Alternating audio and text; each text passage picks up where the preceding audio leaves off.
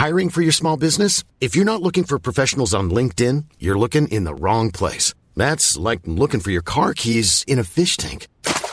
LinkedIn helps you hire professionals you can't find anywhere else, even those who aren't actively searching for a new job but might be open to the perfect role. In a given month, over 70% of LinkedIn users don't even visit other leading job sites. So start looking in the right place. With LinkedIn, you can hire professionals like a professional. Post your free job on linkedin.com slash people today.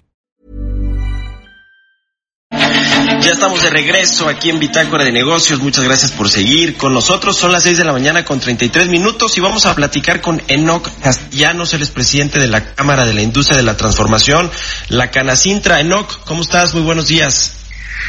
Muy bien, dentro de lo que cabe, Mario. Espero que tú también. Un saludo al auditorio. Buenos días.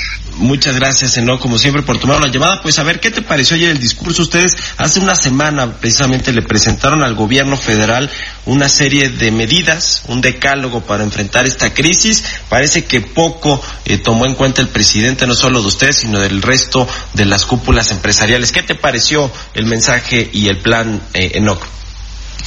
Pues eh, por lo menos decepcionante.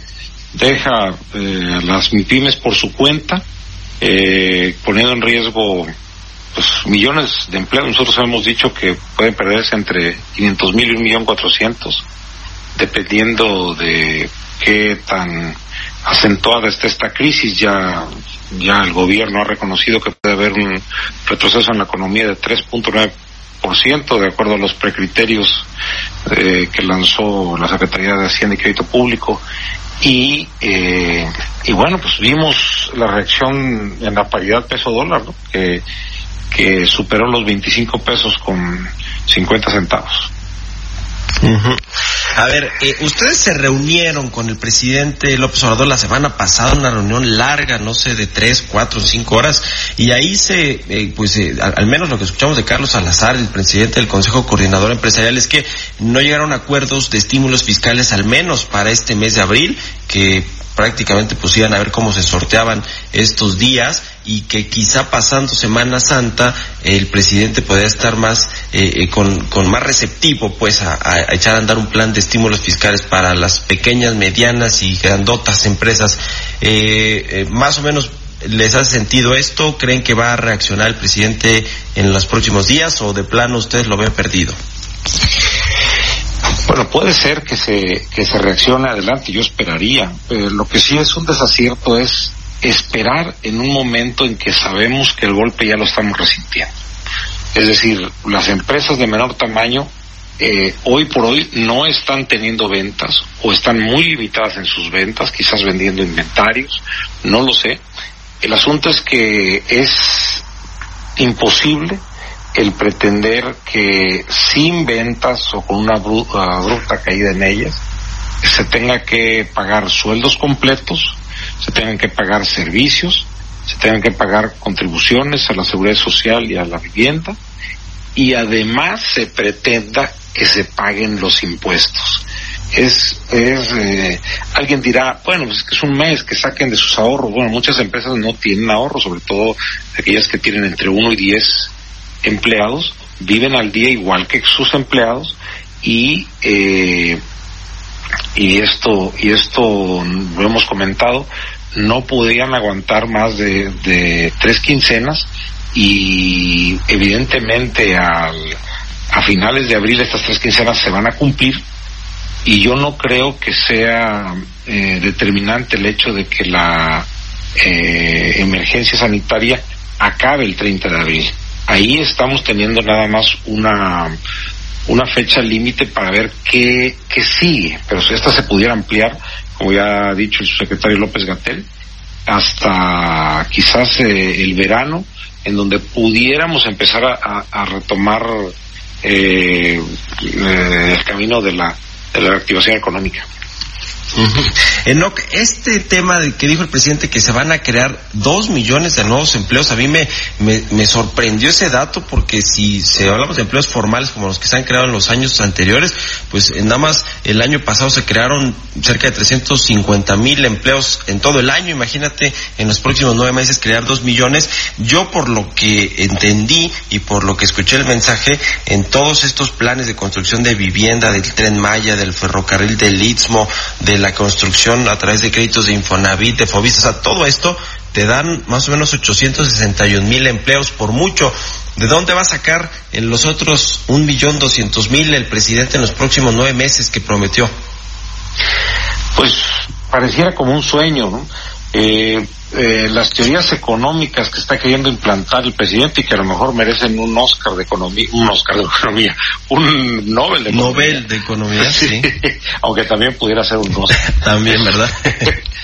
Eh, están basados en que en, en todos los programas sociales y, y apoyos que se den, los considera como si fueran trabajo. Él ya, ya, ya había hecho una exposición de eso cuando hablaba de jóvenes construyendo el futuro, pero es totalmente equivocado.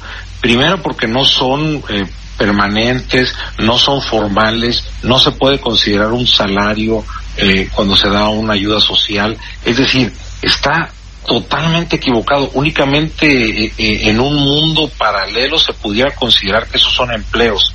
Y justamente eso, como acabas de mencionar, eso es lo que lo que sorprende más, el que si no se pudo crear en la economía en 2019 eh, o sostener el mismo ritmo, eh, ritmo de crecimiento de empleos que tuvimos en 2018, ¿cómo se pretende que en nueve meses se van a hacer dos millones? Está totalmente fuera de la realidad eh, ese, ese dato y lo peor del caso es que en nueve meses la gente le va a preguntar eh, y y, el pueblo de México le va a preguntar dónde están esos dos millones de empleos. Es, es, es la verdad muy grave que un jefe de Estado se comprometa en un momento de crisis a, a lanzar ese número, porque sin duda el tiempo llegará y sin duda la gente que no lo tome va, va a estar eh, molesta. Me refiero la gente que no tenga empleo y se le haya prometido, eh, puede reclamarlo. ¿Cuál es el plan de ruta a partir de ahora, no, eh, por parte de los empresarios, en particular obviamente la Canacintra? Eh, me imagino que no van a romper lanzas con el gobierno, que van a buscar la manera de, pues, de trabajar y de, y de pues, llevar eh, el, pues, la relación, el resto del sexenio, pero digamos ahora que todavía estamos en una crisis que ni siquiera está en fase 3, una crisis de salud que todavía no llega a su pico y que bueno, vemos lo que está pasando en Estados Unidos con este problema, casi 10 mil fallecimientos ya están contabilizados allá, está, está viviendo lo peor Estados Unidos y no solo eso, sino en materia económica, ¿no? En dos semanas, eh, 10 millones de solicitudes de seguro de desempleo, es decir, eh, en fin, se, ve muy complicado el panorama, pero ¿Cuál es la, hoja de ruta a partir de, pues, de este discurso que ya escucharon del presidente y que, bueno, parece que no eh, va a tomar en cuenta mucho de lo que ustedes les le proponen? Camacintra buscará eh, aliados en el Poder Legislativo, en la Cámara de Senadores, en la Cámara de Diputados, para que se pueda lanzar desde allá el paquete. También eh, tendremos contactos con la CONAGO, con gobernadores, y, claro que seguiremos eh, abiertos a escuchar al Ejecutivo, pero sobre una base seria. el querer pretender todos los supuestos económicos y la teoría económica eh, pues a mí se me hace francamente irresponsable en medio de una crisis sanitaria y económica eh, de proporciones desconocidas. Creo que no se puede estar eh, jugando a, a, las corazonadas, a los dogmas de fe, con el empleo de los mexicanos. Recordemos que, que las MIPIMES son justamente eh, el, el, sustento del empleo en el país y, y, se tendría que haber apoyado no con subsidios como veo eh, que, que de repente defienden algunos eh, al presidente. Nosotros no estamos pidiendo subsidios, nosotros estábamos pidiendo diferimiento en los impuestos dados, dado que muchos de ellos eh, no van a tener una lógica razonada como lo que es el impuesto sobre la renta. Este año muchas empresas no van a tener utilidades e incluso muchas empresas van a cerrar. Entonces, ¿cómo les pides que te hagan un pago provisional sobre los supuestos, sobre la supuesta utilidad que van a tener? Esto es, esto es un contrasentido, pero bueno, desgraciadamente no lo ven así. Eh, yo mm, voy a seguir trabajando en Canacintra por ofrecer eh, una alternativa a las micro, pequeñas y medianas empresas. Definitivamente nosotros nos negamos a que se les condene a muerte por eh, inanición y por asfixia no tener liquidez. Bueno, pues ahí está el panorama. Muchas gracias, Enoc Castellanos, presidente de la Cámara de la Industria de la Transformación, por habernos tomado la llamada y vamos a seguir en contacto porque pues esto va a seguir dando mucho de qué hablar. Te agradezco, Enoc. Siempre es un gusto platicar contigo, Mario. Un saludo a tu auditorio. Buenos días. Igualmente, muy buenos días para ti. También son las seis de la mañana con 43 minutos. Historias empresariales. Deserves the best, and there's no better place to shop for Mother's Day than Whole Foods Market. They're your destination for unbeatable savings, from premium gifts to show-stopping flowers and irresistible desserts. Start by saving 33% with Prime on all body care and candles. Then get a 15-stem bunch of tulips for just $9.99 each with Prime. Round out Mom's menu with festive rosé, irresistible berry chantilly cake, and more special treats. Come celebrate Mother's Day at Whole Foods Market.